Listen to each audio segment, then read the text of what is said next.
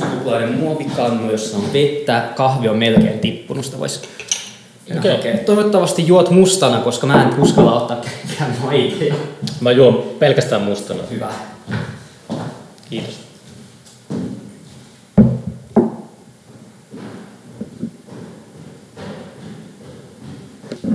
Koita mulle sitten teki tänään päätyttyä muistuttaa mua, että mä otan kahvinkeittimen pois päältä. Ei ole sun vastuulla, mutta niin kuin siis, jos satut muistamaan, niin se olisi hyvä, koska siinä ei ole EU-direktiivien mukaista itsestään pois menevää nappulaa. Joo, selvä. Kiitos. Mä, tota, mä yritän, yritän lopettaa kahvia, alkoholia, sokerin, mutta mä tajusin, että mun podcast-vieraat saattaa kärsiä siitä. Niin sen takia mä pitää ottaa kaikkia noita paheita elimistöä. Joo, mun paheet taitaa olla tällä hetkellä vaan kahvia ja sekin on lähinnä niin kuin silleen jotenkin syksyn pakottamana. Ihan uskomattoman jotenkin väsynyt syksy. Mm. Joo, no niin, mä käyn edes. voidaan Yes.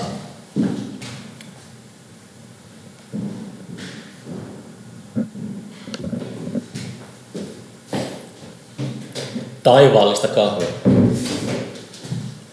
Ah, semmoista viime, viime, viimeksi varmaan kymmenen vuotta sitten puhdistetusta kahvinkeittimestä tum- mustinta mahdollista. Se voi olla. Sitten toi mun eka kuppi viikkoon tai jotain. Mitä oliko sulla tota, ää, menikö sulla se juontokeikka jo? Onko nyt, nyt on runoviikot menossa, kun me tehdään tätä podcastia, niin Joo.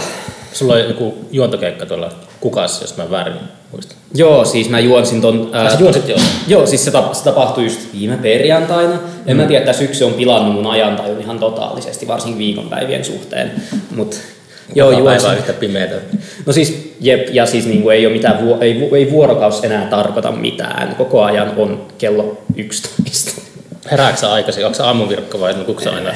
Mä en oikein, mä haluaisin olla aamuvirkumpi, mutta sitten mä vaan valvotan itseäni liian myöhään ja sitten mä en nuku tarpeeksi. Mm. Koska mä en vaan halua mennä nukkumaan ja siitä on vaikea saada itsensä pakotettua nukkumaan, jos ei ole mitään pakollista aamumenoa. Mm. Tykkääkö kirjoittaa enemmän yöllä vai aamulla? Tai siis niinku, sitten kun yöllä vai sitten kun oot herännyt? Se vaihtelee. Musta tuntuu, että mä kir- kirjoitan paremmin aamulla, varsinkin jos pitää jotenkin tuottaa jotain, mikä ei ole puhtaan runollista, vaan siinä on joku ajatus myös seassa, että ehkä aamu on ajattelua varten ja ilta on fiilistelyä varten. Aamu on alitajuntaa varten. Niin, mä en tiedä, mun alitajunta on poissa Se on vielä nukkumassa. arjesta. Niin, mitäs, tota, mikä se oli se, se oli tota, oliko se niinku MC-nä siellä runonlausun lausujien välissä vai minkälainen tapahtuma se oli? No siis käytännössä se oli äh, kirjallisuus, tai siis runouslehti tuli ja Savun 25-vuotisbileet, mm. niihin mä käytännössä sitten juonsin sen. Että olin, ju, juonsin porukkaa sisään ja olin silleen, että hyvä hyvä, nyt on tauko ja ei mun rooli ollut kovin kummoinen. Onko se tehnyt paljon juontokeikkoja? Mä teen sitä aina välillä. Tällaisissa tai niinku kulttuuritapahtumissa usein juontamaan päätyy, päätyy niin sanotusti oma väki. Hmm. Että harvemmin värvätään mitään silleen ulkopuolista juontajaa. Okei, okay, miten sä valmistaudut tuollaisen?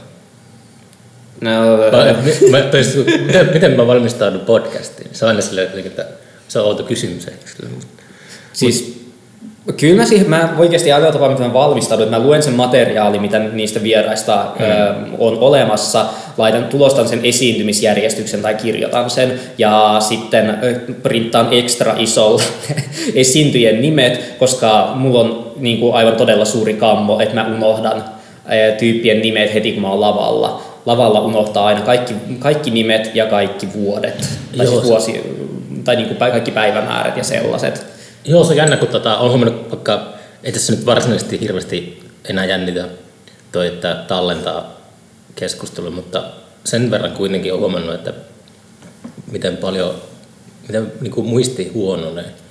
Että- kaikki niin kuin vuosiluvut ja tota, jotkut etsii jotakin semmoista, kaikkein yleisin on se, että muistelee jotakin nokkelaa anekdoottia tai jotakin sitaattia. ja sitten niin alkaa sanomaan sitä, niin sille ei niin yhtäkkiä muistakaan sitä.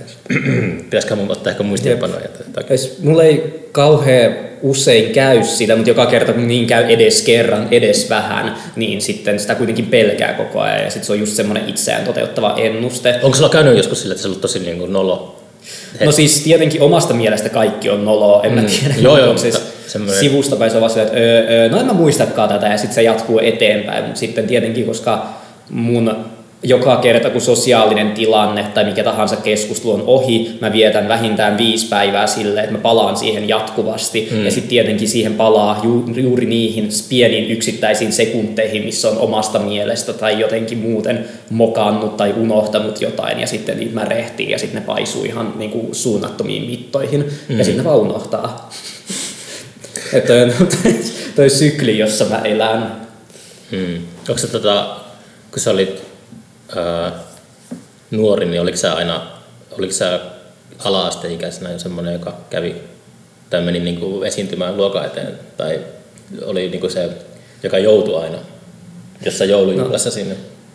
Kyllä mä ainakin, mä en osaa edes vastata tähän itse asiassa, koska mä kyllä niin kuin päädyin esiintyä aika usein, mutta musta tuntuu, että mut ennemmin jotenkin heitettiin sinne, tai mm. mä en muista, että missä määrin se oli oikeasti mun omaa halua, ja missä määrin se oli sitä, että heille, hei sä voit esiintyä, tai sä osaat esiintyä, tai jotain ton mm. tyyppistä.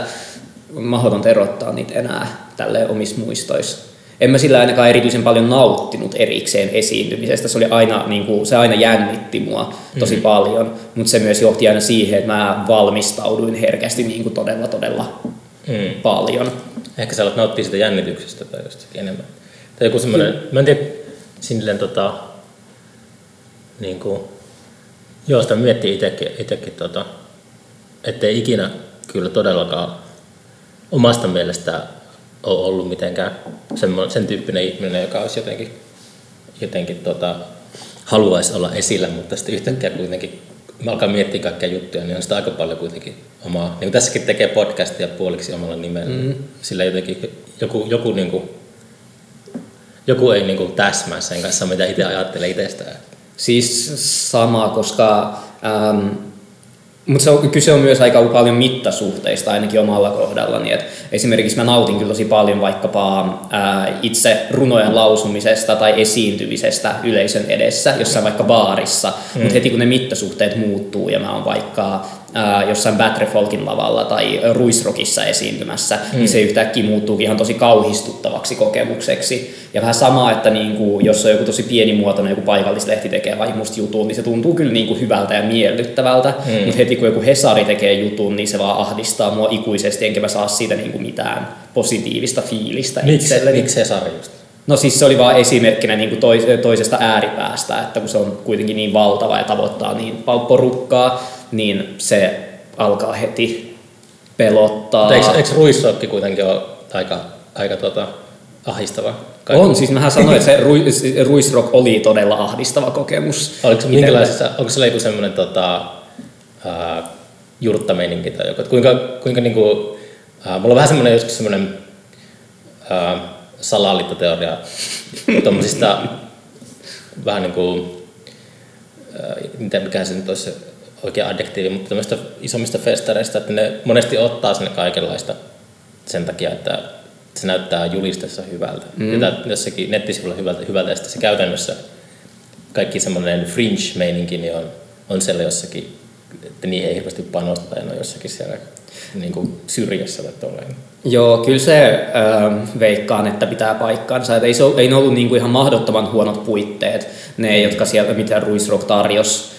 Mutta se oli just semmoinen aika, no, todella iso, mutta joo, jurtta. Ja oli ihan siellä Oliko se oikeasti jurtta? No siis, no ei, no se oli semmoinen kateutta katos käytännössä, joo. muistaakseni. Mä saatan muistaa väärin, miltä se näyttää. Mulla on tosi huono kyky muistaa paikkoja. Mm. Mutta joo, oli se vähän niin kuin sen tyyppistä, että saattoi, siellä on kumminkin joku lava silleen vaikka sadan metrin päässä, mutta sitten kun saattaa joku tekee, tekee jotain soundcheckia kesken esitystä, niin tietenkin kaikki ää, hiljaisempi, kun siellä oli niin paljon pienempi äänentoisto, niin hukkuu vaan jonkun silleen aloittelevan räppärin, tai siis niin kuin keikkaansa aloittelevan mm. räppärin basson alle ja sitten vaan joutui jotenkin huutaa epätoivoisesti siihen päälle. Et niin kuin tollasta sattui kans pariin otteeseen. Mm. Oliko siellä yleisöä sitten niin kuin festari kansaa löytänyt sinne? Ää, musta tuntuu, että Ei niinkään. Sinne tuli ne, tai niin kuin aika paljon tuttuja naamoja jostain kulttuuritapahtumista ja joita mm. ihmisiä, jotka erehtyi luulemaan, että siellä saa jotenkin silleen levätä, koska siitä oli tehty semmoinen ikään kuin lepopaikka. Siellä oli semmoisia mukavia, mm. mukavia pehmeitä esineitä, joiden päällä sai istua. Ja mä saatan mennä kyllä ensi kesänä pitkästä aikaa käymään Ruisrockissa. Mun, mun tytär osoitti merkkejä, että se olisi kiinnostunut käymään siellä, niin tota, saattaa, että mä lähden esittelemään paikkoja. Mä en ole vuosi jaksanut mennä sinne, mutta, mutta ehkä se on, on tota, mä oon ehkä liian vanha siihen. Se on, mä en tiedä, oliko mun kokemus, mulla oli myös vähän samantyyppinen kokemus, mutta mä en tiedä, että liittyykö se nyt oikeasti ikään, vaan jotenkin massoihin. Musta tuntuu, että nämä sille koko luokat on itse asiassa jotenkin tosi tärkeä asia. Mä tykkään, että asiat on, tai niin kuin kokonaisuudet on jollakin tavalla hahmotettavissa. Ja musta tuntuu, että heti kun joku asia ei ole enää hahmotettavissa, esimerkiksi ruisrock, missä on vähän kaikkea, vähän kaikkea, vähän koko ajan, mm. niin se muut tulee heti tosi epäkotoisa ja tosi hankala olo siitä, tai joku turvaton tai jotain. Mm. No se on, se on semmoinen, että järjestäjänä itse tota, mä oon miettinyt sitä ja se olisi semmoinen, mitä mä yrittänyt, yrittänyt pähkäillä, että onko se niin mahdollista tehdä sellainen iso, iso, iso tapahtuma, niin kuin H2 paljon isompi tapahtuma. Että se, se ei niin kuin välttämättä, tai yleisö menee sinne, niin se on vähän semmoinen ihmemaa, että siellä on joka kulman takana on jotain, jotain niin kuin uutta ja erikoista ja sinne voi eksyä. Ja sille kuitenkin se eksyminen on semmoinen positiivinen eksyminen. Että, mm. et, et se on, jossain, jossain vaiheessa sitten alkoi tuntua, että, että tota, jo ilmiönkin kokoisella tapahtumalla, että ei se, se vaan niin kuin alkaa. Sitten jossain vaiheessa tulee se seinä vastaan ja sitten se niin kuin mm. alkaa tulemaan takaisinpäin. Ja, niin kuin, en tiedä, en tiedä, en tiedä onko maailmallakaan koskaan onnistunut semmoinen, että olisi 10 000 ihmistä samassa paikassa ja siellä ei ahdistaisi. Niin, ja siellä, ja siellä olisi edes jollain tapaa joku intiimitunnelma. H2 tuntui kyllä aika, olevan niin kuin aika just siinä rajoilla, että mm. tai se, mulla oli, kyllä, mulla oli siis tosi mukavaa siellä ja ei tullut semmoista ihme kauhua, se tuntui edelleen jotenkin kokonsa ja tapahtumiensa määrän puolesta jotenkin käsitettävissä oleva asia, mm. mutta se ei olisi kyllä kestänyt yhtään niin kuin kasvua. Mm. Niin, en tiedä. Se oli se, no se tota, sana jää nähtäväksi, mitä mitä tota, tapahtuu? Tuleeko, tuleeko joskus vielä meidän porukalta tuommoisia festareita? Mm, se olisi tosi kivaa. No se on just se, että pitää ratkaista tuommoisia ongelmia. Mut, tota, mm, niin, mitä tota, äh, minkä ikäisenä sä olet kirjoittaa niin kuin, tota, runoja? No, se vähän riippuu runouden määritelmästä. Mä tuun kuitenkin suhteellisen semmoisesta, mitä sen nyt sanoisi, öö, omista kulttuurihistoriallisista juuristaan tietoisesta suvusta. Eli mun vanhemmille oli siis niin kuin jotenkin tosi, tosi tärkeä sellainen kirjallinen sivistys. Mm. Ja varsinkin kun ne, musta tuntuu, että se vielä entisestään korostui, kun ne muutti Neuvostoliitosta Suomeen. Mm. Ja äh, niin oli tosi tärkeää, että mä luen tosi paljon ja myös sille venäläistä kirjallisuutta. Ja lapsena ne luki myös mulle aika paljon runoja Mm. Myös loruja, niin kuin loru, lasten loruja, mutta myös runoja. Ja mun mielestä se oli vaan aina todella hauskaa. Ja sitten mä kirjoitin itsekin omia runoja näin lainausmerkeissä. En olisi silleen lasten kirjaimia, semmosia, mistä ei oikein saa mitään selvää, mutta sitten kun mun äiti kysyy, että mitä ne on, niin mun äiti, mä olin aina silleen, ne on runoja. Mm. Ja kai mä sitten aina jotain, jotain raaputtelin ja mun mielestä kieli on ollut aina silleen loputtoman kiehtovaa ja mitä kaikkea sillä voi tehdä. Eli mä oon tykännyt kyllä niin kuin leikkiä kielellä enemmän kuin kertoa tarinoita. Mm. Mutta en alkanut ajattelemaan, että ne olisi, tai siis tajusin, että ne menee runouden kategoriaan vasta joskus lukioikäisenä. Mm. Lukioikäisenä? Joo. Okay. Mulla oli tosi ehkä ahdas käsitys runoudesta ennen sitä. Millä tavalla? No siis ennen lukioa niin mun käsitys runoudesta ehkä vähän oli, että se on sille jotenkin kuolleiden dokavien jäbyleiden juttu, että kirjoitetaan vähän jotenkin 1900-lukulaisittain jostain jotain kansallisromanttista meininkiä kuolemasta ja mm. vitun havuista. Minä tiedän. Ja et ei se nyt tietenkään voi mitenkään olla mun juttu. Että varmaan joku silleen tuoreen suomalainen runoilija, joka oli oppimateriaaliin asti päässyt, joku Pentti Saarikoski tai jotain. Mm Kuka sulla oli semmoinen suosikkikirjoittaja, siis niin kuin ylivoimainen suosikkikirjoittaja? Oliko sulla sellaista? Siis silloin, silloin. Ähm, ei, mun, ei mun välttämättä ollut. Musta tuntuu, että mun silleen, tai siis runoilijoista varsinkaan ei ollut. Mm. Musta silloin mä luin aika paljon muista, muusta kirjallisuudesta. Mä luin Skifiä, mä, Asimov oli mun Joo. suosikki hyvin pitkään. Mm. Mun isä tykkäsi lukea roskaskifiä, mutta mun äiti sanoi, että mä mulla ei saa syöttää roskaskifiä ja se pakotti lukemaan kaikkea, just jotenkin Asimovia tai Saimakkia ja sen tyyppistä. Okei. Okay. Opetettiinko sut pelaamaan shakkia nuorena? Ti- Tietty. Mun vie, niin kuin sille isoisä opetti. Ja se oli vielä, otti sen tosi vakavissaan, että se ei pelkästään halunnut pelata munkaan, se oikein esitteli mulle erilaisia strategioita ja antoi mulle lahjaksi jonkun shakkikirjan. Pelaatko sä edelleen shakkia? En.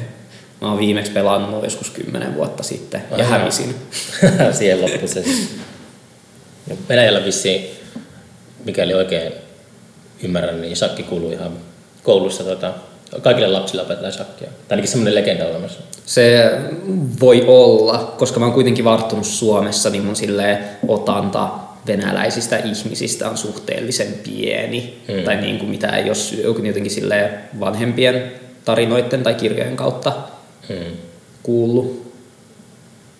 Niin lukioikäisenä sitten tota, löysit sisäisen runoilijan. Ja miten tota, mm, jos puhuttiin tuossa aiemmin siitä, kun mä luin ton Harri Hertelin lavarunousoppaan vasta tuossa, niin se lisäsi sitä kiehtoa, kiehtomista siihen, niin kuin tota, missä vaiheessa sä aloit, niin kuin, miten mä muotoilisin, mä mietin vaan sitä esi, esittämistä, runojen esittämistä ja sitä, missä vaiheessa sä niin kuin, aloit esittää runoja? Tai onko se, niin kuin, onko se ollut, tai niin kuin, se on pitkän niin kuin, niin kuin se ei edes niin kuin harrita sinne kirjassa kirjoittaakin, että tota, se ei välttämättä ole ollut kirjoittajilla mielessäkään, että niitä voi, tekstejä voi esittää. Se on vissi ollut aika sitten uusi juttu kuitenkin. Tai, mutta Joo. sä, sä oot sen verran nuorempi, että varmaan sä oot niin kuin, just ollut sopivassa iässä silloin, kun on tota, alkanut noin viime vuosikymmenen puolella noin Helsinki Poetry Connectionin noin jutut Suomessa. Joo. Mä itse asiassa äh, silti tulin jokseenkin jälkijunassa siihen. Mm. Tai että ähm, se mun ehkä sille omien esi- runoesiintymisten juuret oli ehkä hitusen muualla. Ja mm. esikuvat oli ehkä jossain silleen Majakovskissa ja sen tyyppisissä. Okei. Ja ehkä aika paljon kuitenkin lainas just sille musiikkiesiintyjiltä sille, että miten pitää, miten pitää olla lavalla vaikkapa. Et ei mulla ollut sille, mä en tiennyt spoken wordista yhtään mitään, enkä Helsinki Poetry Connectionista. Mm. Kai se silloin silti oli olemassa jo ainakin sille jotenkin al, niin kuin alkusaappaissaan. Harri, tai se Harrin kirjan mukaan ainakin se itse kirjoitti sen kirjan niin kuin omasta historiasta, mitä- mutta kai se nyt totuudessa pysyy, mutta silleen, että se oli, se oli muistaakseni 2007 tai 2008, kun se on niin kuin käynnistynyt. Joo, siis kyllä se nyt sitten... Se on, niin kuin, se on, silloin, se on ollut sellainen, että joku buumi on tullut jossain vaiheessa. Jep. No, mutta sehän on just sillä, oota, nyt on 2009, mitä? mitä? Joo, no siis se on si- siis käytännössä käy, se koko toiminta on käynnistynyt just varmaan samoihin aikoihin kuin mitä mä lausuin mun ensimmäisiä runoja. Missä sä, missä sä lausut eka Joo, niin me päästään, päästäänkin tähän, että itse asiassa sekä mun jotenkin semmoisen runoilijuus itsetietoisuuteen herääminen tapahtui täysin samaan aikaan, koska se tapahtui lukion runouden kurssilla. Siellä oli äidinki- äidinkielen niin oppimäärässä yksi kurssi, joka käsittelee runoutta, tosi mm. pintapuolisesti, mutta kuitenkin. Ja yhtenä tehtävänä oli joko analysoida yksi runo tai kirjoittaa oma. Ja mä kirjoitin siihen sitten runon, jonka mä sitten jouduin esiin, esittää. Ja opettaja tykkäsi siitä jotenkin sen verran paljon, että se halusi, että mä esitän se uudestaan vielä jotenkin toisen luokan edessä. Ja sitten kuitenkin se, mä suostuin siihen silleen, että sille on ihan sama tyyppisesti, mutta sitten ne tyypit oikeasti tykkäs siitä tai että ihmiset jotenkin hykerteli siellä keskenään niin kuin sille hyvän tahtoisesti. Se oli niin sanotusti hauska runo. Ja sitten tuli semmoinen olo, että Aa, mä niinku tällaista, mitä mä niinku muutenkin rustailen, niin ensinnäkin joku pitää sitä runoutena, wow, ja sitten toiseksi joku voi nauttia siitä, että se kuulee sitä. Että niinku nämä molemmat asiat niinku tuli samaan aikaan. Ja se oli jotenkin hämmentävää. Ja se oli kyllä niin kuin tosi konkreettinen semmoinen käännekohta, kun alkoi sitten ehkä ajattelee, että okei, jos mä nyt kuitenkin kirjoitan tätä ja ihmiset nauttii tästä, niin ehkä voi jotenkin yhdistää tämä, nämä, asiat, nämä asiat ja jotenkin alkaa kirjoittaa myös vähän enemmän ulospäin tai esiintyy vähän enemmän. Hmm. Joo, se on, se on tota, varmasti, jos olisi tullut semmoinen jotenkin yleisöltä nihkeä reaktio, kun eka kertaa lavalla tai esiintymässä, niin saattaa elämä olla ihan erinäköinen sitten. Jotenkin. Jep. Eipä sitä tiedä. No, se vetosi silleen luk- lukiolaisteinien nihilistiseen huumorin tajuun, kun se oli jouluruno. Piti kirjoittaa jotain jouluaiheista muistaakseni, hmm. tietenkin. Luetko kuinka paljon? Öö, mä en ole varma mitä mittapuuta käyttää, mutta varmaan paljon. Ehkä, si, ehkä si, sitä sanaa voi käyttää myös herkemmin nykyään, kun ihmiset lukee keskimäärin vähemmän. Mm, niin, niin. voi ehkä rohkeammin sanoa lukevansa paljon. Tai siis kyllä mä joka, joka päivä luen ja ää, ainakin sille tunnin mm. niin kuin jotain kirjaa, yleensä niin kuin kumminkin yhteensä päivässä, niin kuin jos mä luen myös jotain artikkeleita tai tutkimuksia tai jotain, että kyllä se määrä, mitä lukee yhteensä, niin menee useisiin tunte- tun- no, monta tuntia päivässä. Hmm. Se on kuitenkin osin mun työtä myös. Hmm. Mutta kaunokirjallisuutta ehkä sille just tunti-kaksi. Okei, okay. on se sitten. Voisi sanoa, että se on paljon, jos joka päivä lukee. Yritätkö, pyritkö sä niinku kirjoitatko koko ajan? Tai onko semmoinen, mullakin on täällä tämmöinen muistiviikko ja mä yritän niinku raapustaa kaikkia ajatuksia. Tota, Tämä on suht uusi, uusi tota, väline mulle, ehkä puolitoista vuotta on, on tota, käyttänyt. Että on niin huomannut, että jos puhelimen sijasta kirjoittaakin käsiin jotakin ajatuksia paperille, niin se on täysin eri asia. Mm. Se on jostain syystä se vaan niin on, on niin ihan eri juttu. Onko sulla, onko sulla sellainen muistiviikko, onko se sellainen runoilija, joka on tuolla kahviloissa niin kuin, tuota, raapusta, raapusta niin kuin, päivisin kahviloissa ja iltaisin baareissa? Vain, tä, vain tänään, kun odotin sua. mä, siis oikeasti se määrä, mitä mä... Niin kuin... Tai onko mä vielä, siis kun on semmoisia, tiedän semmoisia kirjoittajia, että mä ihmetyttää oikeastaan enemmän sellaiset, että kirjoittajat, jotka pidättää kaiken päässään ja sitten niin kuin menee, menee niin kuin nykyään läppäri eteen ja ne kirjoittaa vain päästään sen niin kuin aivoistaan sen tekstin. Että niillä ei ole mitään sellaista välimuotoa, että jotenkin on muistinpanovihkoja. Musta tuntuu, että oikeasti su, tai mä kirjoitan vähän kaikkialle kyllä, että mihin sattuu. mutta on kotona myös niin kuin kokonainen seinä täynnä vaan semmoista valkotaulua, hmm. mihin mä voin aina kirjoitella asioita, kun niitä tulee mieleen. Mulla on muistivihkoja, mä kirjoitan myös kännykkään, mutta sitten oikeasti käytännössä sitä varsinkin luovaa tekstiä, mikä päättyy runoudeksi, niin suurin osa siitä syntyy kävellessä. Kävellessä? Kävellessä nimenomaan. Tai niin kuin jon, mulla on pakko jotenkin olla koko ajan liikkeessä, niin kuin fyysisesti liikkeessä ja mm. jotenkin rauhassa. Että jotenkin silleen metsäkävelyt on ehkä otollisin paikka, missä syntyy tekstiä.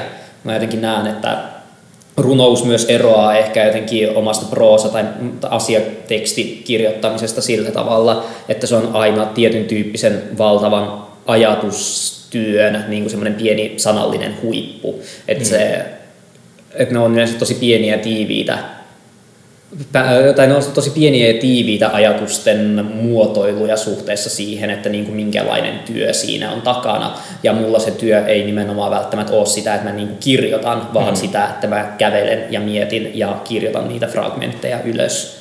Niin, eli vähän toihan pätee vaikka niin kuin, vaikka DJ-keikkoihin. kun mä soittiin paljon DJ-keikkoja aikanaan, niin sitten joskus kun tappeli tappeli tota, baariomistajan kanssa liksoista, niin sit se just jossain vaiheessa menee siihen, että, että mitä sen teikeikka kestää jonkun neljä viisi tuntia. Mm. Että tuo on hyvä tuntipalkka tämä, mitä sen ikinä onkaan ollut. Niin sit se, mutta se pitää aina muistaa, että se, se musiikki tulee siitä eliniästä, että on kuunnellut musiikkia, Jep. kuunnellut musiikkia koko elämänsä ja sitten se niin on se huipulla se että mitä ne, miten on ne hienot biisit, mitä just valitsee sillä hetkellä, kun Jep. lukee sitä huonetta ja kaikkea. Ja se ei ole niin kuin, se mene se, se mittari ei laksuta niin kuin tunti kerrallaan. Se on aina se sama taistelu. Että, Joo. Et se on just se, että jos sä et tuota jotenkin hirveästi näkyvää massaa, niin sitä niin kuin taustatyötä ei osata ehkä arvostaa kauhean hyvin just sen takia, että sitä, se ei niin kuin näy päälle päin välttämättä. mm. Et kyllä mä uskon, että toi oli ihan hyvä, hyvä vertaus. No mutta varmasti tuo pätee niin kuin aika paljon tuota, tai alasta toiseen. Niin kuin, Jep. että semmoista se on. Onko sä tuota, kirjoittamassa semmoista niin kuin, tuota, ää, niin kuin, miten se nyt sanoisi, vaikka romaania? No, mulla on aina monta rautaa tulessa, niin yksi niistä tää on tällä hetkellä nuorten romaani. Aa, Mä ajattelin kyllä, öö, mä, ki- siis se on kyllä tietty ajan kysymys ennen kuin mä kirjoitan jotain jonkun pidemmän proosateoksen, mutta tällä hetkellä mä vielä ehkä jotenkin kamppailen sen kanssa, että miten nuorten, nuorten kirja eroaa sitten, tai kun sä alat tekemään semmoista, niin miten se eroaa aikuisten? Kaikki kirosanat pois ja No ei suoranaisesti. Äh, Kyllä se oli jotenkin siitä, että äh, no sehän oli oikeastaan ehkä loppujen lopuksi markkinoinnillisesta lokeroinnista. Mä lähdin kirjoittaa vaan semmoista aika naivistista, satumaista romaania. Et niin kuin se, mitä mä voisin itse kuvailla sitä, niin on aikuisten satu. mm. Mutta se on jotenkin täysin, ja aika lyyrinen, se on vähän sille muumien taikatalvimeininki niin kuin sille kieleltään. Mm. Ö, mutta siinä on kuitenkin juoni, siinä on kuitenkin tarina, mutta siinä on myös aika paljon fantasiaelementtejä, semmoista niin kuin satumaista absurdi, absurdiutta, että niin kuin asioiden etenemisessä. Ö, mä en niin kuin ajatellut mitään kohderyhmää siinä, Mm. siinä vaiheessa, mutta kun me juteltiin ja tarkkaili ehkä vähän kirjallisuuden kenttää, niin se on ehkä helpompi paketoida nuorten romaaniksi kuin äh, aikuisten saduksi. Mutta sisältöön se ei silleen, tai niin kuin muinkin taiteelliseen näkemykseen se ei silleen vaikuttanut Mm. tekoprosessissa. Kyllä mä nyt ehkä saatan vähän selkeyttää jotain virkerakennetta, että se ei olisi niin raskas, mutta ehkä se on myös ihan ystävällistä kaikille muillekin lukijoille.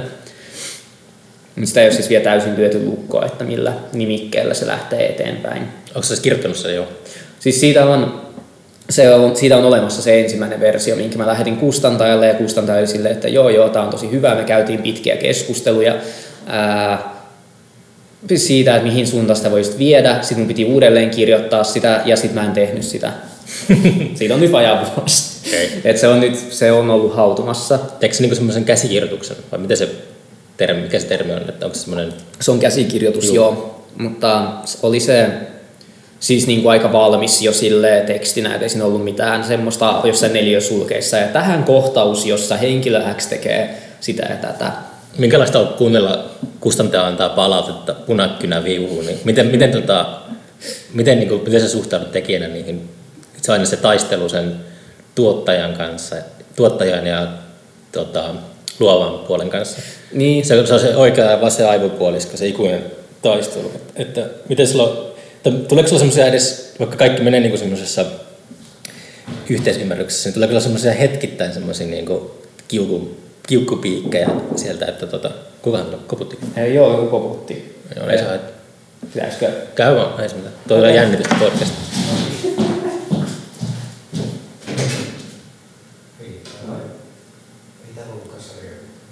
Öö, ylhäällä tapahtuu jotain, mutta ei tässä huoneessa. Onko se joku sarjakuvakerho?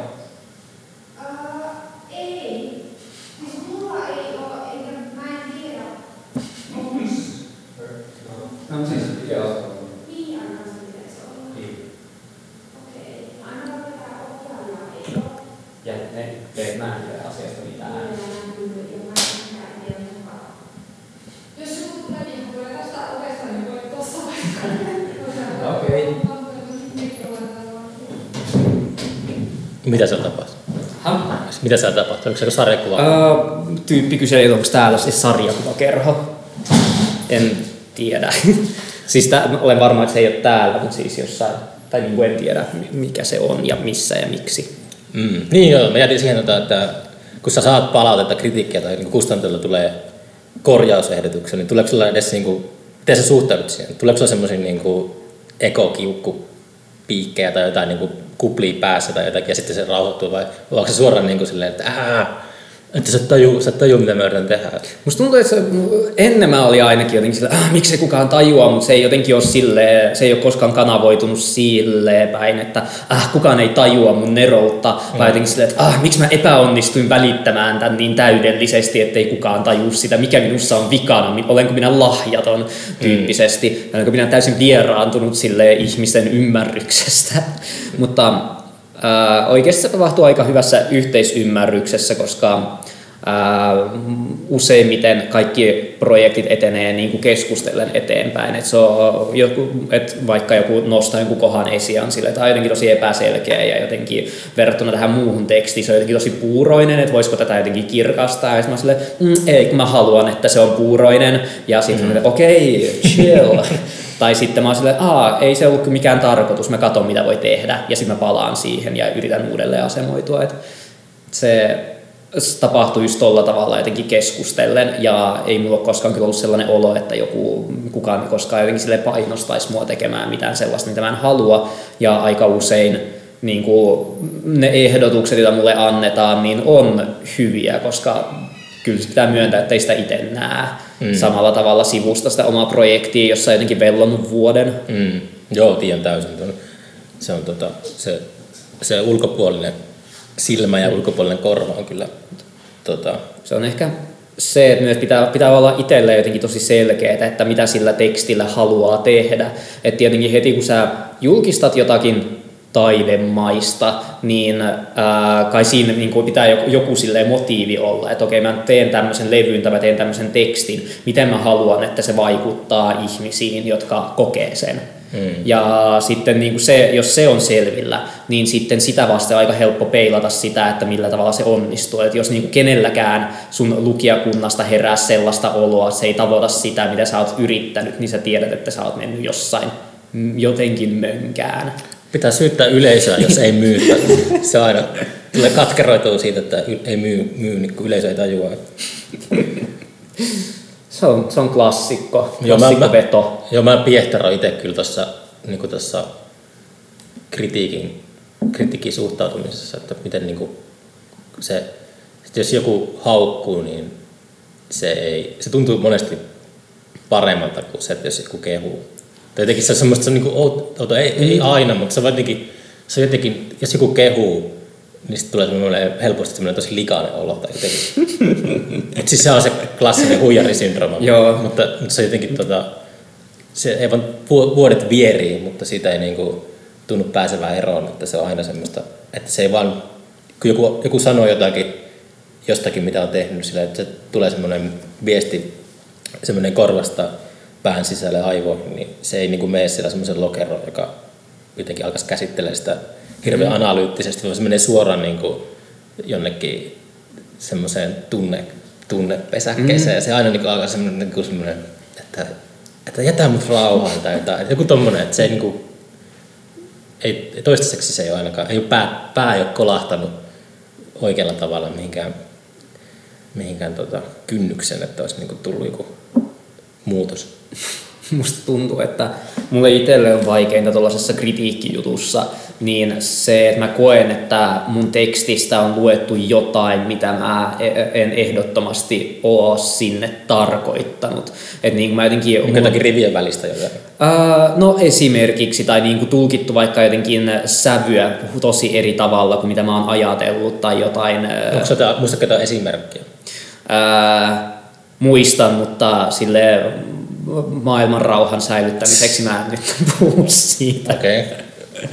Mun on tullut siis sekä, mä puhun ehkä siitä yleisesti, että niinku sekä hyvässä että huonossa kritiikissä mä jotenkin tosi, pystyn tosi stoalaisesti vastaanottamaan niin kuin sekä positiivista että negatiivista, jos mulla on semmoinen olo, että okei, hän on niin kuin lukenut sen, mitä mä oon niin kuin kirjoittanut, ja sitten hän on muodostanut siitä jonkun mielipiteen, että niin kuin kyllä mä näen, että ei mikään mun teos tai mikään teos ei voi olla sellainen, että se on täydellinen, ja että kukaan ei niin kuin voisi kritisoida sitä, tietystä voi kritisoida, mutta jos mulla tulee semmoinen olo, että sitä kehutaan tai kritisoidaan jotenkin sen ohi, että siinä niin kuin nähdään jotain semmoisia piirteitä, mitä mä en todellakaan ole ajatellut, että sieltä olisi löydettävissä, koska mä oon siis myös tosi tarkka ja mä yritän katsoa sitä kaikista mahdollisista näkökulmista. Mm. Ja jos joku niin kuin näkee siinä jotain, mitä mä en ole sinne laittanut, ja se on niin kuin se pahin. Ihan sama, että tykkääkö se siitä vai eikö, mä oon silleen, ah, mä oon epäonnistunut. No totta kai, mutta ihmiset tuo aina niin kuin oman lisänsä siihen. Aina kun tuota, lukee jotain tai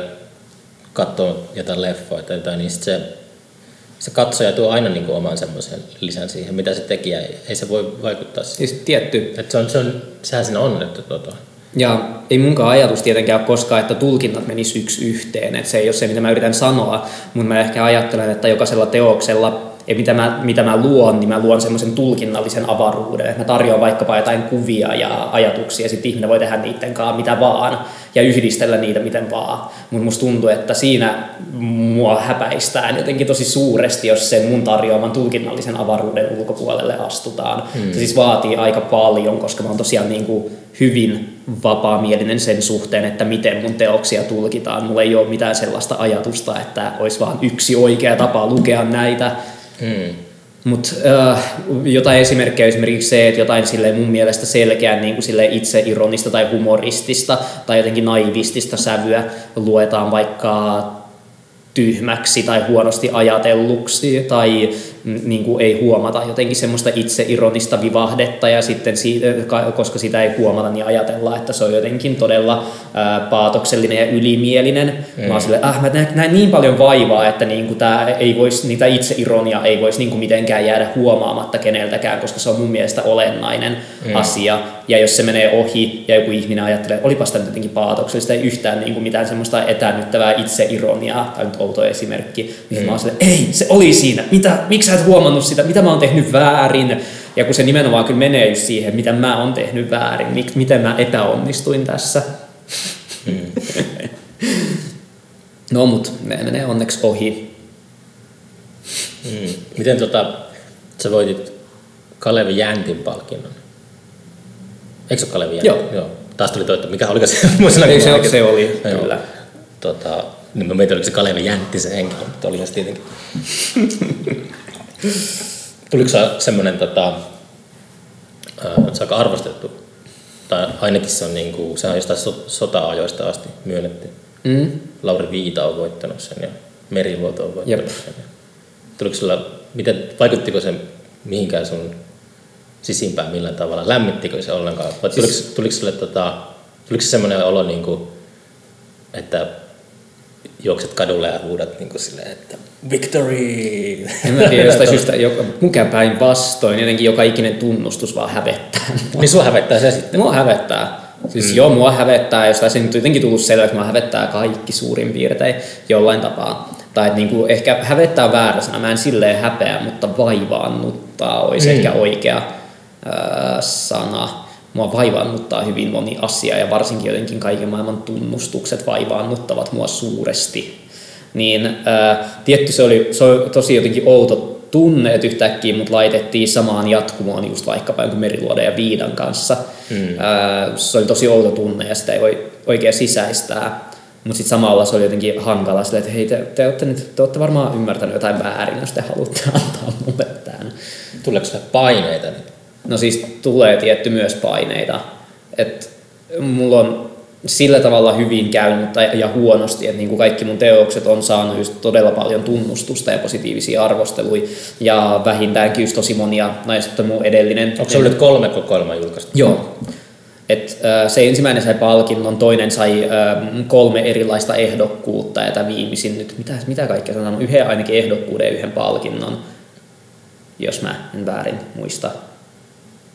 Mutta joo, joka tapauksessa se kyllä tuo jotenkin aika paljon paineita, koska tulee semmoinen olo, että en mä nyt voi jotenkin, tai siis niinku ei mulla ole mitään muuta suuntaa kuin silleen alaspäin tästä, tai niinku sen jälkeen kun edelliset teokset on niin jotenkin onnistuneita, niin niihin nähden on tosi epätodennäköistä, että jotenkin seuraava teos voisi olla onnistuneempi kuin ne edelliset sillä julkisessa vastaanotossa.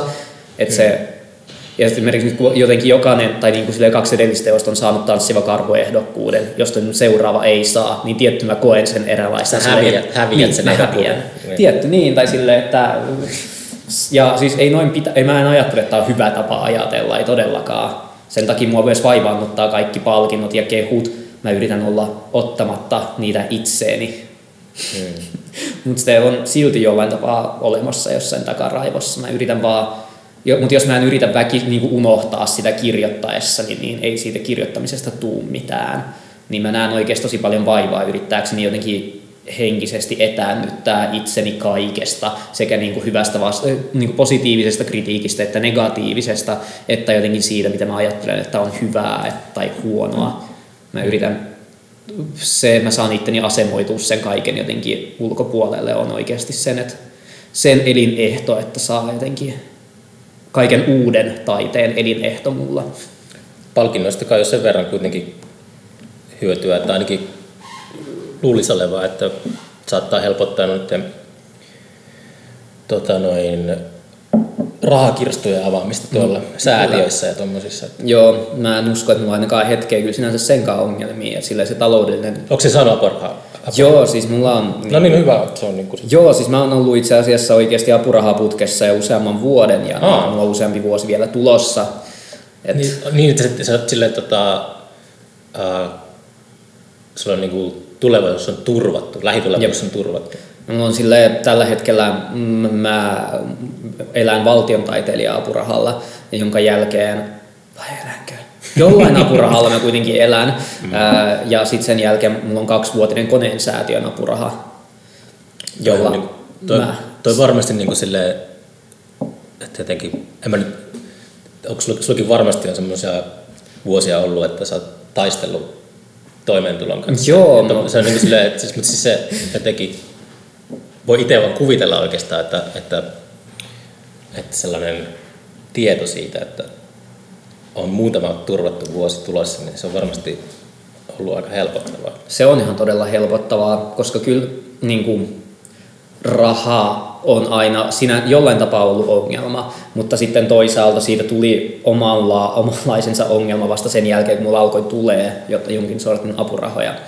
Mä oon koko ikäni elänyt todella pienesti. Ja mm. mä oon viettänyt aikaa myös, että mulla ei ollut kotia. Mä oon koisinut jossain ulkona tai kavereitten ol-. Ulkona ihan No joo, joskus kesäisin, että se ei mm. se ollut, kyllä mä olisin varmaan joku kaverin luo päässyt, jos mä olisin halunnut, mutta mä oon myös retkeilevä persona, että mm. mikä siinä.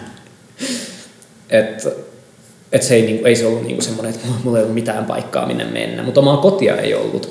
Mm. Ää, ja silloin jos tuli lähinnä eletty jollakin dyykkiruualla ja se oli niinku se, mihin mä olin tosi paljon tottunut myös niinku ennen ensimmäistä apurahaa. Sitä, sitä enemmän elin kuitenkin vielä opintotuella. Mm.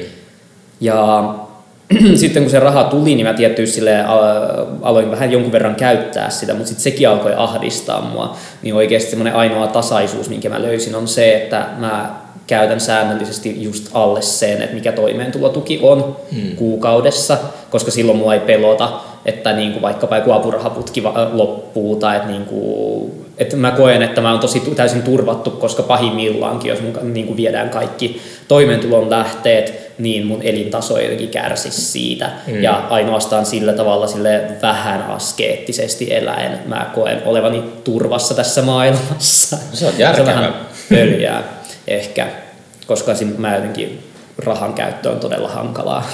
Se on.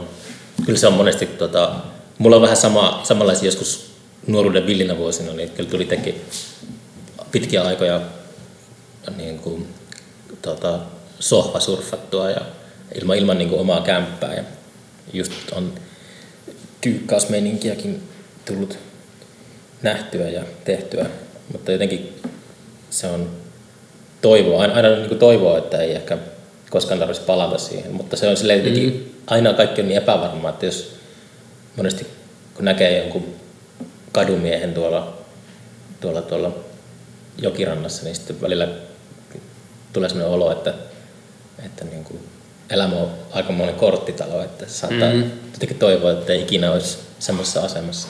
Että jotenkin kaikki tuommoiset kulissit romahtaa ja Jep. sitten yhtäkkiä on, on niin kuin tuuliajoilla tuolla. Että ei, ole, ei ole semmoista niin kuin romantisointia, romantisointia kyllä mm. tippaakaan omassa päässä enää. Että sen takia mä ehkä jotenkin just pelkä, pelkäsinkin lähteä kiipeämään minnekään ylöspäin, jopa silloin kun mulle sitten tarjoutui loppujen lopuksi taloudellinen mahdollisuus. Mutta se sitten taas tietenkin avasi niinku uudet semmoiset ahdistuksen ja äh, portit silleen, että okei, nyt mun sit jää niinku sitä rahaa säästöön samaan aikaan, kun on ihan helvetisti porukkaa, jolla ei ole niinku yhtään mitään, että niinku, mitä mä niinku teen täällä. Ei sekään ole niinku vaan eettistä, että mun niinku silleen tilillä roikkuu rahaa. Osta uudet tennarit. No siis, kun ei, en mä, tiedä, mä, se, sekään ei tunnu jotenkin, kun en mä ta- koe edes tarvitsevani niitä, niin en mä sitten tiedä, että mitä mä teen sillä rahalla. Mä oon yrittänyt sille just jeesiä jotenkin kavereita, lahjoittaa jotenkin hyvän tekeväisyyteen, säästää, mutta joka tapauksessa mä en tiedä, koska sekin tuntuu vaan jollain tavalla epäeettiseltä, että vaan säästää rahaa epämääräisesti, mutta sitten mä en keksi hyvää tapaa päästä siitä. sinne. Tai päästä rahasta eroon. Sun pitää Niin. alkaa olla kustantajaksi. Mä olin viisi vuotta. Mä jotenkin onni, kaikki viisi vuotta mä onnistuin jotenkin säyttämään semmoisen plus miinus nolla kurssin, mikä on yllättävää. Hmm. Teekö sä niinku tota, tai oliko sulla oma semmoinen liika kirjoittajia, joiden teoksia sä autoit eteenpäin? No siis käy, käytännössä joo. Et mulla on se Kolera-kollektiivi niminen, joo, okei. Okay. niminen ö, kustantamo, ö, jonka mä itse asiassa perustin sille opintolainan voimin aikanaan. Hmm. No, mut pakotettiin nostaa koko opintolaina kerralla, koska mun kävi ilmi, että, tai siis mä kävin niinku, mä opiskelin ja sitten mä tein jotain kirjallisuusjuttuja siinä. Mitä sä opiskelit? Mä opiskelin kotimaista kirjallisuutta okay. tuolla yliopistossa. Sitten samalla tein jotain duuneja. Ja se oli niinku ihan ok, että mä en halunnut sit nostaa sitä lainaa, mutta sitten kävi ilmi, että äm, jos mä en niinku nosta sitä lainaa, niin sit jos mä en kesäkuukausina saakkaan riittävästi töitä, niin se olisi vaan katsoa, että hei, sulla on niinku tätä käyttämätöntä rahaa, koska niinku nostamaton laina on käyttämätön raha niinku Mm. niiden silmissä. Niin mulla ei ollut mitään syytä olla nostamat sitä. Mä nostin sen kerralla ja sitten mä olin silleen, sit mä en joutunutkaan käyttää sitä. Mä olisin, mitä mä teen sillä. Mä perustin kustantaman. se oli niin sellainen, mä pistin sen purkkiin. Tuolla itse asiassa joku sen vanhin, vanha logo tuolla mun Ai. seinällä. Mä- Tai sen tommonen. Marginaalinen yleiskustantaja. Mun mielestä se oli tosi ha- nokkela, hauskaa, silleen tosi kuivalla äänellä sanottuna hauska juttu. miten, miten, miten se niinku käytännössä oli? Teillä, No, pal- me- paljonko teillä oli, tota, paljon sillä oli niinku mukana porukkaa? No siis sille tekemässä oli vaihtelevasti, että se oli sille kahden kolmen hengen porukka, joka sitä jatkuvasti niin kuin teki tai pyöritti eri rooleissa. Et mä olin niin kuin siinä just keskiössä, että mä tein taitot ja graafisen suunnittelun pitkälti ja oikoluvut, mutta sitten siinä oli niin kuin eri prosesseissa eri porukkaa kanssa. Et me oli, joo, ja se oli aika orgaaninen se yhteisö, että siellä mm. tuli ja meni sitä porukkaa. Me julkaistiin runoutta, mutta myös jotain käännöspamfletteja, kuten mm. Nikola, Nikolas Walterin anarkismista, semmoinen lyhyt johdanto anarkismiin, ja sitten ranskalaisen näkymättömän komitean tuleva kapina kirjan käännöksen Okei. pamfletin. Ja sitten mut lähinnä runoutta ja kokeellista kirjallisuutta ehkä ja yhteiskunnallista. Ne kai lopuksi oli vajaa 30 nimikettä. Okei, se se hyvä. lopetettiin. Ei jaksanut enää. No siis oikeasti joo, ei jaksanut eikä... No mä ajauduin ehkä semmoiseen ansaan, koska se ei nyt kuitenkaan parhaimmillaankaan tuota mitään, vaikka samalla se syö tosi paljon resursseja. Mm. Niin mä, sehän alkoi kumminkin semmoisena vähän semmoisena, vähän silleen punk henkisenä vähän silleen leppämeiningillä. Mm. Että haluttiin vaan julkaista jotain ja sitten tehtiin se vähän joten, kuten niin kuin ei me nyt niin paljon panostettu siihen, mutta sitten se alkoi saamaan positiivista huomiota ja ne kirjatkin alkoi saamaan sitä ehdokkuuksia. Ja, Oh, jaa, okei. Okay. joo, öö, ja sitten niin kuin jollain tavalla siihen keskittyi enemmän huomiota ja sitä alettiin kohtelee oikeana kustantamona ja sitten siihen vahingossa lähti mukaan sille, että alkoi panostaa myös siihen laatuun tosi paljon enemmän. Eli teki niin kuin sille sen graafisen suunnittelun sit enemmän viimeisen päälle, otti jotain koevedoksia, ää, toimitti 10 kertaa, jotenkin oikoluvisen 50 kertaa ennen kuin lähetti painoon, yritti just markkinoida enemmän ja niin edespäin.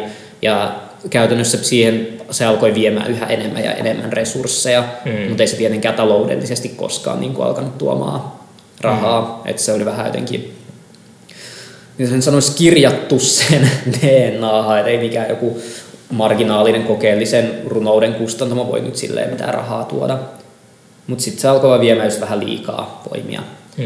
Ja ei mä enää voinut, vaikka kun mä huomasin, että mihin ansaan mä oon sinänsä joutunut, niin en mä enää voinut peruuttaa ja olla silleen, no niin, nyt me lähdetään takaisin tämmöiselle paskalle Zine-linjalle, sori. Mm. Toi on vähän just, toi täysin niin kuin verrattavissa mun uraa festarijärjestäjänä. Tai jotenkin silleen, että se alussa on semmoinen, kun sitä ei oikeastaan mieti, on sitä energiaa ja intoa, niin se, tota, se vaan, kaikki tapahtuu niin helposti, mutta sitten kun tulee semmoinen, väkisinkin tulee semmoinen, tota, en mä tiedä onko se enemmän ammattitaitoa vai ammattiylpeyttä, tulee semmoinen mukaan, niin se alkaa yhtäkkiä olemaan paljon raskaampaa. Että se mm. pyörä ei pyöri enää niin helposti. Että se jotenkin, jossakin, jossakin kohtaa kyllä, kyllä tota, joo, toi, toi, toi oikeastaan, mä oon puhunut niin paljon eri alojen ihmisten kanssa tässä ja jotenkin aina pystyy vetämään, tai tämmöisten niin do-it-yourself-tyyppien kanssa, niin se on jotenkin semmoista samaa kaikessa, että, että se ei, silloin kun on se alku, alkuinnostus päällä, niin se tuntuu semmoiselta, että tämä jatkuu loputtomia ja ikuisesti. Se, mm. niin aina, aina on ne samat vaiheet siinä, siinä tota, meiningissä. Mä näkisin, että se olisi sinänsä ollut ainakin omalla kohdalla estettävissä, jos olisi vaan oikeasti tajunnut ne omat rajat ja osannut vetää ne aikaisemmin. Et, niin kuin, joo, me ollaan nyt tällainen, me ei haluta mihin kasvaa mihinkään suuntaan, me ei haluta niin kuin, muuttua ennäs ammattimaisemmiksi. Meillä on mm. tää, me halutaan tehdä tätä, koska meillä on kivaa ja me tehdään se silleen, kun me halutaan tyyppisesti. Mutta silloin halus vaan olla parempi ja tietenkin ne tai ne pylvät, joita vasta jotenkin mittas sitä hyvyyttä, oli ne ns. oikeat kustantamot, mm. koska meihin alkoi kohdistua samoja niin kuin odotuksia kuin oikeisiin kustantamoihin, mm. niin virhe oli lähteä siihen mukaan tai alkaa yrittää vastata niihin odotuksiin, mm. vaikka nekin oli varmasti osin vaan omassa päässä. Niin. Ne, et ei kukaan tullut sanomaan, että hei nyt tästä, tästä päivästä eteenpäin te olette oikea kustantamo ja niin kuin teillä on oikea kustantamon velvollisuudet että ei mikään sinänsä estänyt meitä jatkamasta silleen, kun me oltiin aloitettu. Ilmiökin on yhden festarin päässä siitä, että siellä olisi ollut sushi-baari. että se on aika, aika sellainen jotenkin, sitä, se on just se, se on se, raha ei tule ja aikaa menee, niin en tiedä, en tiedä tota, vaikeita, vaikeita yhtälöitä. Mm. Mitäs, onko sä kääntänyt paljon tota, tekstiä? En mitenkään hirveästi. Mua kiinnostaa se, mä oon kääntänyt, kääntänyt lähinnä silloin, kun on ollut pakko. Tai silleen, kuka kukaan muu ei ole tehnyt sitä. Hmm, mistä kielestä? No lähinnä englantia ja venäjä on ne, mistä mä oon kääntänyt. Sä, sä oot ihan, tota, puhutko sujuvaa, kirjoitat sujuvaa venäjää? Ää, mitä sen sanoisi, puhun ja luen sujuvaa venäjää, mutta en kirjoita. Hmm. Mun silleen kielioppi ehkä on vähän, vähän rampa. Okei. Okay. Mitä mieltä sä oot, pystyykö, pystyykö runoutta kääntämään? Joo. en perustele. Ei, se tiet, tietty siinä runouden kääntämisessä on aina aika iso vastuu sillä kääntäjällä. Ei se koskaan mene yksi yhteen, mutta sama oikeasti pätee myös kaikkeen muuhun kirjallisuuteen. Mm. Se on vaan ehkä vähemmän näkyvää, jos niin kuin se punainen lanka on jonkinnäköinen tarina siinä takana. Mm. Et se on aika helppo kääntää romaani muuttamatta tarinaa, mutta on aika vaikea kääntää romaanin sillä tavalla, että se olisi oikeasti yksi yhteen sen alkuperäisen kanssa. Niin runoudessa on vähän sama juttu, mutta siellä ei vaan ole sitä ehkä niin herkästi sitä tarinallista puolta. Mm. Et riippuu kyllä myös varmaan aika paljon runoudesta. Ja jos se on jotain sille ihan hirveätä kielellä kikkailua, niin kyllä sitten välttämättä pysty ollenkaan. Joo, mä oon joskus miettinyt, että, että miltä tuntuisi lukea jotakin noita suuria venäläisiä klassikoita alkuperäisellä kielellä. Mikä olisiko se kuinka erilainen kokemus? Se on tosiaan, no. kääntäjän vastuu on semmoinen, että mistä sen tietää, mitä tuota, siellä oikeasti puhutaan. Sitten siinä joutuu, siis koska musta tuntuu, että runouden kääntämisessä vielä enemmän kyse on siitä, että sun pitää olla vaan tosi tietoinen niistä kompromisseista, joita sä teet, ja sun pitää tehdä ne jotenkin tosi näkyväksi hmm. siinä, koska No, jos ihan helpoin, jos jotenkin ottaa jotain vanhoja soinnullisia tekstejä, että sun pitää esimerkiksi heti alkuun tehdä valinta, että haluatko olla uskollinen niin kuin sille poljennolle ja rytmille ja yleisfiilikselle, vai haluatko olla mahdollisimman uskollinen sille niin kuin sanatarkalle sisällölle. Mm. Että niin kuin yritätkö se kääntää sen sille, että se kuulostaa samalla tavalla rytmiseltä ja soinnulliselta, mutta uhraat jonkun verran sisältöä tai niin kuin teet jotain omaa jotain omaa koukeroa sinne sisään, vai niin kuin luovuksen soinnollisuudesta ja yrität olla mahdollisimman sanatarkka siinä sisällössä. Että kumpi on niin kuin se tärkein asia välittää. Hmm. Tämä on niin kuin ehkä semmoinen ongelma, mihin ei nykyään niin hirveästi törmää, kun soinnullinen runous ei ole niin läsnä yhdenkään maan, paitsi ehkä Venäjän arjessa. Ai Venäjällä se on niinku, No siellä on sitä ainakin enemmän kuin jossain Suomessa. Mä en ole ihan varma, että tai niin kuin, siellä on kaikenlaista, myös soinnullista runoutta, ainakin enemmän kuin mitä Suomessa julkaistaan. minkälainen Venäjällä on, tuota, onko se perillä tuosta, onko sillä rikas semmoinen nykyskene, niin kuin, tota, perinteiden, niin perinteikäs historia, että on, onko siellä semmoinen kulttuuri voimissaan nykypäivänä? Mä en tiedä, hirveästi- mä en tiedä kyllä nyky, jos sen äkkiseltään mietin, niin venäläisen nykykirjallisuuden ei tule kyllä hirveästi mieleen.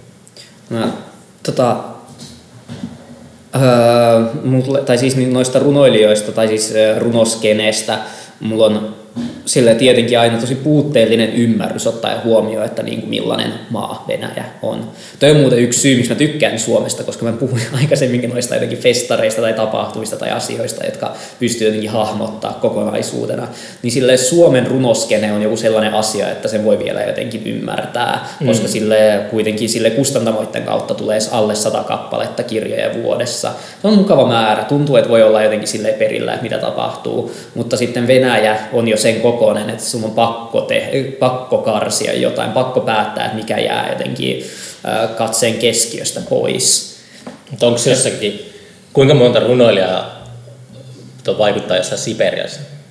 Ei mitään aavistusta. Siberia on valtavan kokoinen, tota, valtavan iso osa Venäjää, mutta luuletko, että siellä on runoilijoita hirveästi?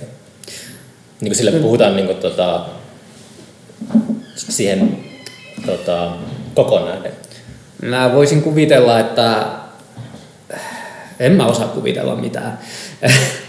Musta tuntuu, että var, varmasti siellä on, tai kaikkialla on runoilijoita, riippuu vaan se, että miten löyhästi se määrittelee. Jos me ajatellaan runoilijoita jotenkin tosi ahtaasti, että ne julkaisee kustantamoiden kautta runokirjoja, niin en, tii, en osaa yhtään sanoa, mm. mutta ihmisiä, jotka keskittyy erilaiseen luovaan kielenkäyttöön, Hmm. Tavalla tai toisella, syystä tai toisesta, niin mä en usko, että on paikkaa, missä heitä ei olisi.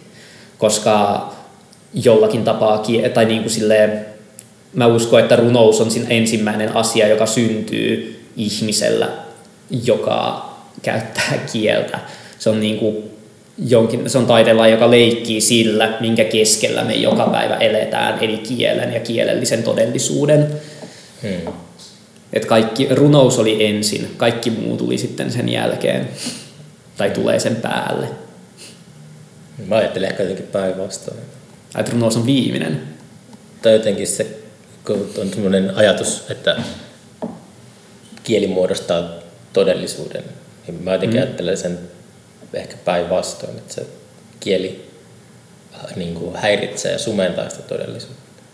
Mä- Jotenkin jos ajattelee sitä semmoista, niin kuin just sanoin, kuvaamatonta oloa, transcendenttista oloa, joka kokee joskus vaikka vaikuttavan taideteoksen äärellä tai tällaisen, jota ei kieli ei pysty koskettaa sitä, niin se on just semmoinen Mm. Siis kaikki, kaikki, monesti kaikki, niin kuin, no niin, siis se on, että, että vaikka kuinka lahjakas oraattori tai kirjoittaja, niin tota, jotakin jää sen kielen ulkopuolelle. Niin, sanat on, sanat on aina puutteellisia, siis niin kuin aina, ei edes tarvitse mennä mihinkään transcendentiaalisiin kokemuksiin, että niin kuin voi huomata, kuinka epätarkka tai niin kuin työkalu kieli lopulta on, mutta kaikista työkaluista, mitä ihmisellä on niin kuin sen arkielämässä, se on kuitenkin käytetyin. Mm. En mäkään sillä tavalla usko, että kieli tulisi niin kuin kaiken maailman päälle, että ensin olisi kieli ja sitten vasta todellisuus, mutta ää, todellisuuden ja kielen välinen dynamiikka on molemminpuolinen. Että sekin, että millaista kieltä puhutaan, niin vaikuttaa siihen, mitä asioita maailmasta huomaa ja mitä asioita maailmasta nimeää. Toisaalta on myös vaan sille kehon tarpeet, että voisi kuvitella, että ensimmäisiä asioita, mitä ihminen olisi nimennyt kielellisesti, olisi joku ruoka mm. tai jotain, että se mitä keho tarvitsee, se ensiksi nimetään. Mutta me ollaan aika kaukaa siitä pisteestä. Onko sulla hyvä kielipää? Pystytkö sä opettelemaan uuden kielen silleen suht helposti? Jos käyttäisit siihen aikaa ja energiaa. En mä usko. Ei mahdu enää yhtään. Öö, siis musta tuntuu, että mä en, ole, mä en ole riittävän järjestelmällinen. Mulla on tosi, jotenkin tosi valikoiva muisti. Mulla on niinku joissain asioissa mulla aivan, tai niinku, en mä usko, että mä siinä poikkean kenestäkään niinku erikseen. Että jotkut asiat vaan jää tosi helposti muistiin, jotkut semmoiset isot ja abstraktit asiat, mutta sitten taas konkreettiset ei. Mun jatkuvasti jotenkin katoaa sanoja päästä, jatkuvasti nimiä, vuosilukuja. Silloin kun mä yritin opiskella ruotsia, se oli ihan täysin mahdotonta. Mm. Mutta toisaalta, kun mut laitettiin opiskelemaan englantia lapsena, niin sen mä omaksuin heti ja tosi nopeasti. Mm. Että mä oikein, mulla ei ole mitään aavistusta, että jos mä nyt yrittäisin opiskella jotain, mitä siinä kävisi, paitsi ruotsin kohdalla, sen siinä mä tiedän jo, että se ei onnistu. Sut pitää tip, niin kuin, tiputtaa lentokoneesta jonnekin keskelle Skånea, niin sä joudut väkisin opiskelemaan sen. Niin, siis mua oikeasti kyllä hävettää se, että mä en jotenkin ikinä päässyt tai niin kuin onnistunut ruotsin opiskelussa. Että niin kuin silleen pahin asia yliopistossa oli virkamiesruotsi, mistä mä en mitenkään meinannut suoriutua lukiosta, kun mä pääsin pois, niin mä niin kuin just, tai niin kuin se oli siitä kiinni oikeasti lopulta, että suoriuduks mä niin kuin ruotsista, enkä edes kirjoituksista, kun mä kirjoitin matikan, vaan että mun niin kuin todistuksen keskiarvo oli, siellä oli liikaa nelosia muistaakseni, ja mä just ja just sain yhden ruotsin nelosen korotettua vitoseen, Hmm. puoliksi varmaan säälistä. No mä kirjoitin ruotsista C, ei sekään nyt, nyt sillä tota, kehumisen arvoinen ole, mutta tota, se on ruotsin kielellä kyllä, tota, se menee vielä sukupolvesta toiseen, että mun oma, oma jälkikasvu on alkanut opiskella ruotsia tässä just, ja se on yhtä vaikeaa, niin kuin se on edelleen, että se ei, mm. se ei muutu mihinkään. Mä en tiedä, mikä siinä on. Onko se joku, siinä on joku sellainen tota, joku alitajuinen asennevamma, joka, joka siinä tulee blogiksi sitten. Mulla ainakin oli, mutta se, mä en tiedä, oliko se, mu- mulla oli vaan siis jotenkin peruskoulussa jotenkin niin kauhean ruotsin opettaja, että mä jotenkin en pystynyt opiskelemaan ruotsia. Millä tavalla se oli kauhean? Uh, siis se oli mun mielestä vaan todella, sen sanoisi, epämiellyttävä ihminen. Hän jotenkin sai ruotsin kuulostamaan jotenkin todella tiukalta ja rankalta ja ei, se koko opiskelu oli vaan niin ei hauskaa, että se oli vaan jotenkin semmoiset, että sä nyt istut ja opiskelet tätä niin kuin sanalistaa tyyppistä meininkiä. Ja mä en jotenkin halunnut tehdä sitä ja se jotenkin ärsytti mua ja mä en, koin, että mä en pysty siihen. Ja sitten kun jotenkin niin Mä olin va- ja sitten tietenkin, koska oli lapsen aivot, niin se kääntyi siihen, että no ruotsi on ihan paskaa. Mm. En mä nyt osannut sanoa, että okei, sä et ehkä oo paras pedagogi ainakaan mulle, vaan mä olin sille, että ruotsi on paskaa. Ja sitten kun ehkä jotenkin siitä pääsi yli ja oli vaikka lukiossa, missä oli ihan hyviäkin ruotsiopettajia, joskin musta tuntuu, että ruotsiopettajat aina vihas mua eniten kaikista opettajista. Niin ei vaan, tai siis oli jo jotenkin niin kujalla suht verrattuna muihin, että jopa niin kuin silleen semmoiset lukion peruskurssit oli vähän liikaa. Ja sitten siihen tietty turhautui ja sitten oli vaan se, että no en mä, tehdä, en mä halukkaan. Heitti hanskat tiskiin. No siis ei edes, käytännössä, yrit, joo. ei edes yrittänyt sitä. Jep. Että sitten vaan jotenkin luovutti, koska vähän, vähän niin kuin ihmiset, jotka ostaa kitaran, sitten ne ei osaakaan soittaa sitä heti hyvin ja Hmm. sitten se jää vaan jonnekin nurkkaan pölyttyy. Se on tota, mä kävin, kävin mielessäni läpi tota, mun koulu, kouluuran opettajia ja mä totesin, että, että kaikki ne opettajat, jotka oli tiukkoja ja joita ehkä jossain määrin inhos silloin, silloin tota, ajankohtana, niin ne oli paljon, jälkikäteen ajateltuna paljon pätevämpiä opettajia. Kaikki, kaikki ne, jotka oli oppilaiden kavereita ja Jep. semmoiset coolit, rennot nuoriso-ohjaajat tyypit osoittautunut ehkä heikommiksi opettajiksi. Se on totta. Että semmoinen kuri, jota nuorena kapinallisena jotenkin kammoksuu ja haluaa, haluaa, haluaa niin vastustaa sitä ja änkyröidä yleisesti, niin se on, ainakin mun kohdalla se on osoittautunut, että se on niin kuin, ollut paljon tehokkaampaa se kuri kuin se, että on semmoisia, aina välillä tulee semmoisia puumeja, että opettajat niin kuin, tota, pistää, pistää oppitunnin alussa jonkun rockibiisi soimaan. Ja sitten, jee, jee. No, mutta siis ne on joo. niin kuin, että mä, oon- mä, oon, mä oon teidän kaveri ja Cliff Joo, ei. Niin se on, se on jotenkin sellainen, että mä en usko, että se on kovin tehokas. Joo, ei se välttämättä. Tai sieltä riippuu tietty ehkä, että vähän mitä opettaa, mutta ei, mm. ei ehkä lähtökohtaisesti. Koska tarvii semmoinen nuori kapinallinen mieli tarvitsee sellaisen vastapainon, että se joku, joku niin kuin ajatus menee sinne itsepäiseen mieleen perille. Se on totta, mutta tässä on, tässä on ehkä ollut se, että kun on ollut niin nuori, niin mä enää osaa palata niihin muistoihin sillä tavalla, että mä osaisin nähdä, että okei, hän oli kuitenkin pätevä opettaja, tai sitten, tai mulla ei mitään oikeasti, mä en koe, että mulla on mitään kykyä oikeasti arvioida sitä, sen pedagogista taituruutta. Ainoa mitä mulla on, on sen opetuksen seuraukset, jotka oli se, että mä vihasin ruotsia tosi pitkään. Mutta mä en todellakaan kiellä sitä, että toi saattoi olla huomattavasti enemmän mun oma ongelma, eikä opettajan. Hmm. Tykkäätkö sä yhdestäkään ruotsalaisesta kirjoittajasta? Niin kuin ruotsalaisesta vai ruotsinkielisestä? Onko lukenut ikinä mitään tota... Niin kuin ruotsiksi vai? Niin. Ja voisin, mä en edes uskaltaisi sanoa, että mä oon lukenut niin kuin niitä ruotsin oppikirjojen tekstejä kunnolla. Et en, en, ää... mulla, mulla on semmoinen niin kuin omituinen, tosi omituinen harrastus, että mä saatan lukea niin kuin runokirjoja tai romaaneja kielellä, jota mä en osaa. Mä vaan niin kuin sille, mm. en välttämättä kokonaan, mutta enkä läheskään kokonaan, mutta mä saatan niin kuin vaan katsoa niitä sanoja ja lukea niin kuin ihan sivusta toiseen ja kääntää sivuja. Ja mm. Se on semmoinen, tota, onko sulla, tota, pitääkö lähteä? Ei.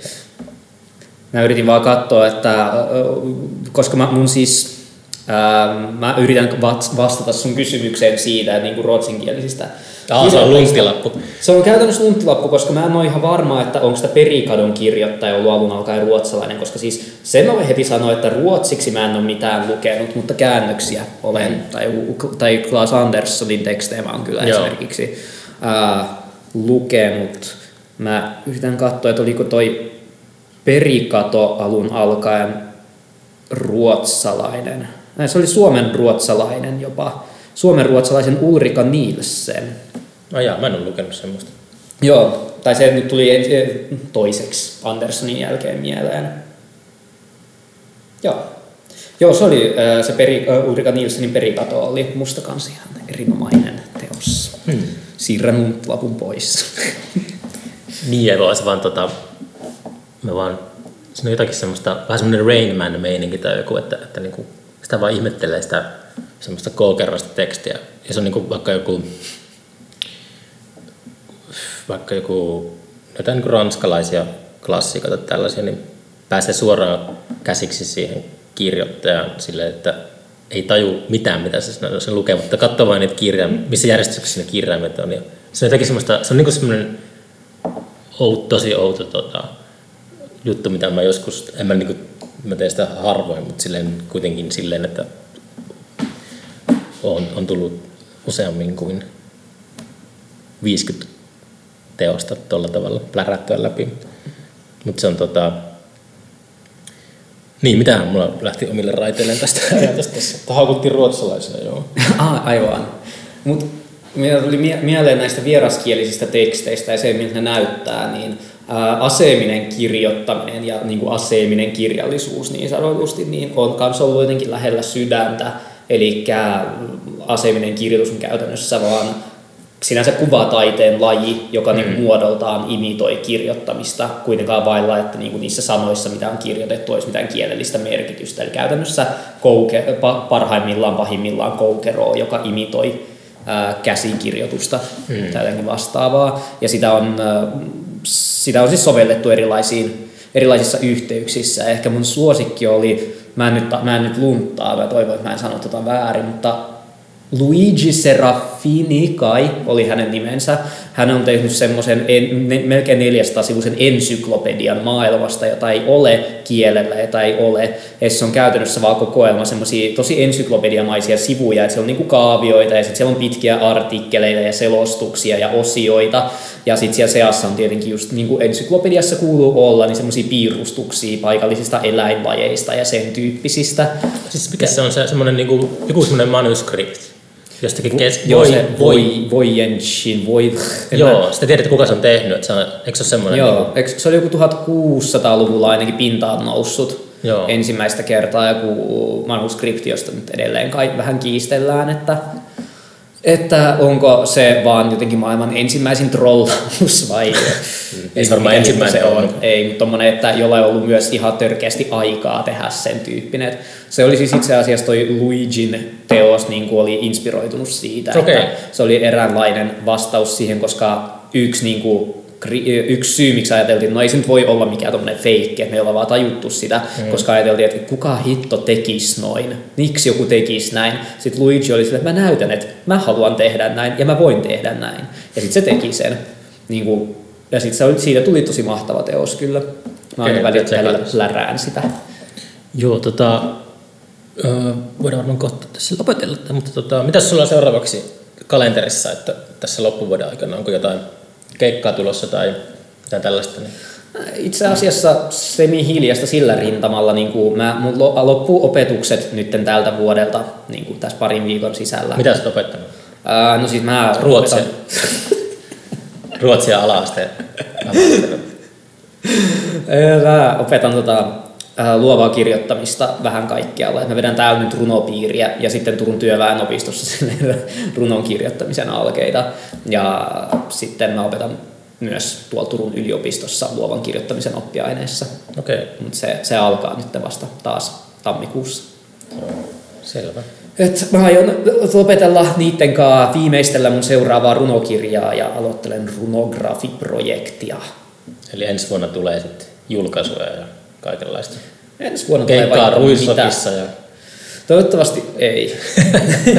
Etkö ei, menisi ei mua enää. Siis ei mua, kyllä mä tiet- tietenkin mä suostuisin, mutta kutsutaan, mutta onneksi mua ei kutsuta. Mulla on tosi monia kyllä semmoisia asioita, että todellakin mä sinne menen, jos mut kutsutaan, hmm. mutta mä oon myös samaan aikaan jotenkin silleen tosi huojentunut, että mua ei kutsuta. Niin, se, Sitten ei tarvitse tehdä päätöksiä eikä tarvitse stressaa sitä. niin aina sit tulee sitä mollattua paljon niin kuin, tota, ruistokkia ja tuommoista.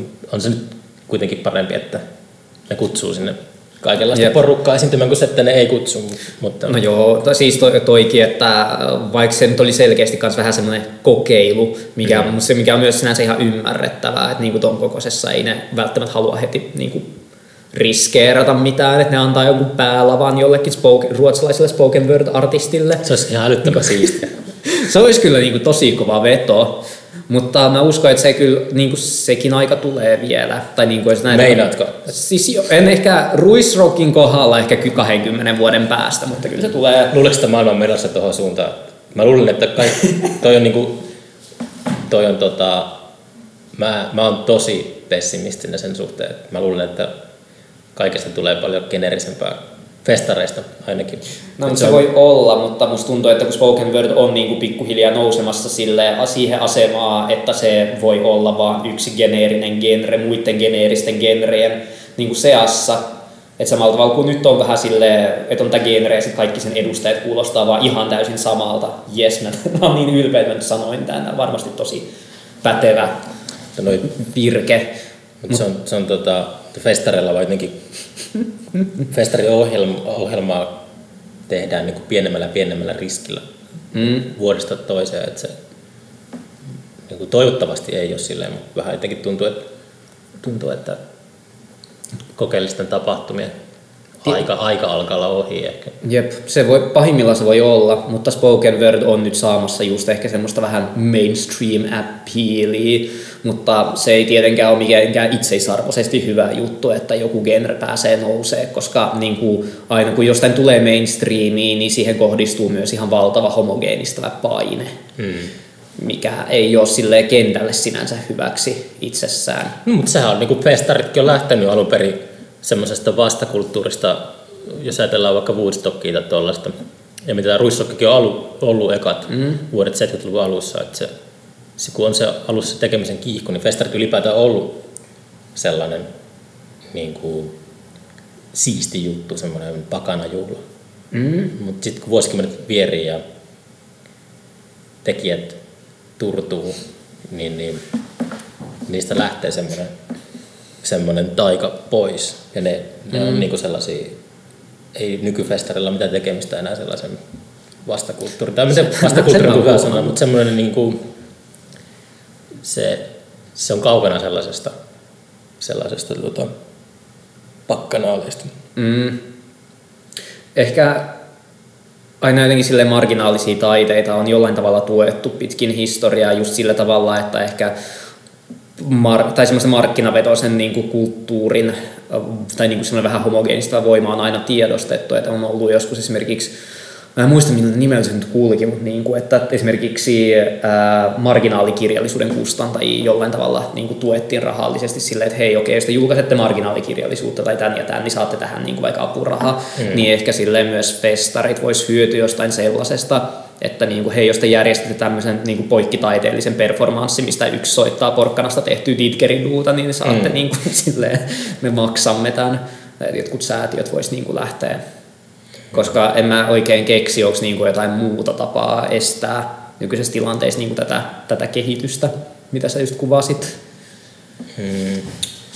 Paitsi tietty vallankumous. Kapitalismi. Vallat, Right. Tuolla lukee seinällä, että tuolla että vallat on taiteen kumous. Mm. Joo. No, mutta jäädään me miettimään sitä, että mihin maailma menee. Kiitos. Kiitos.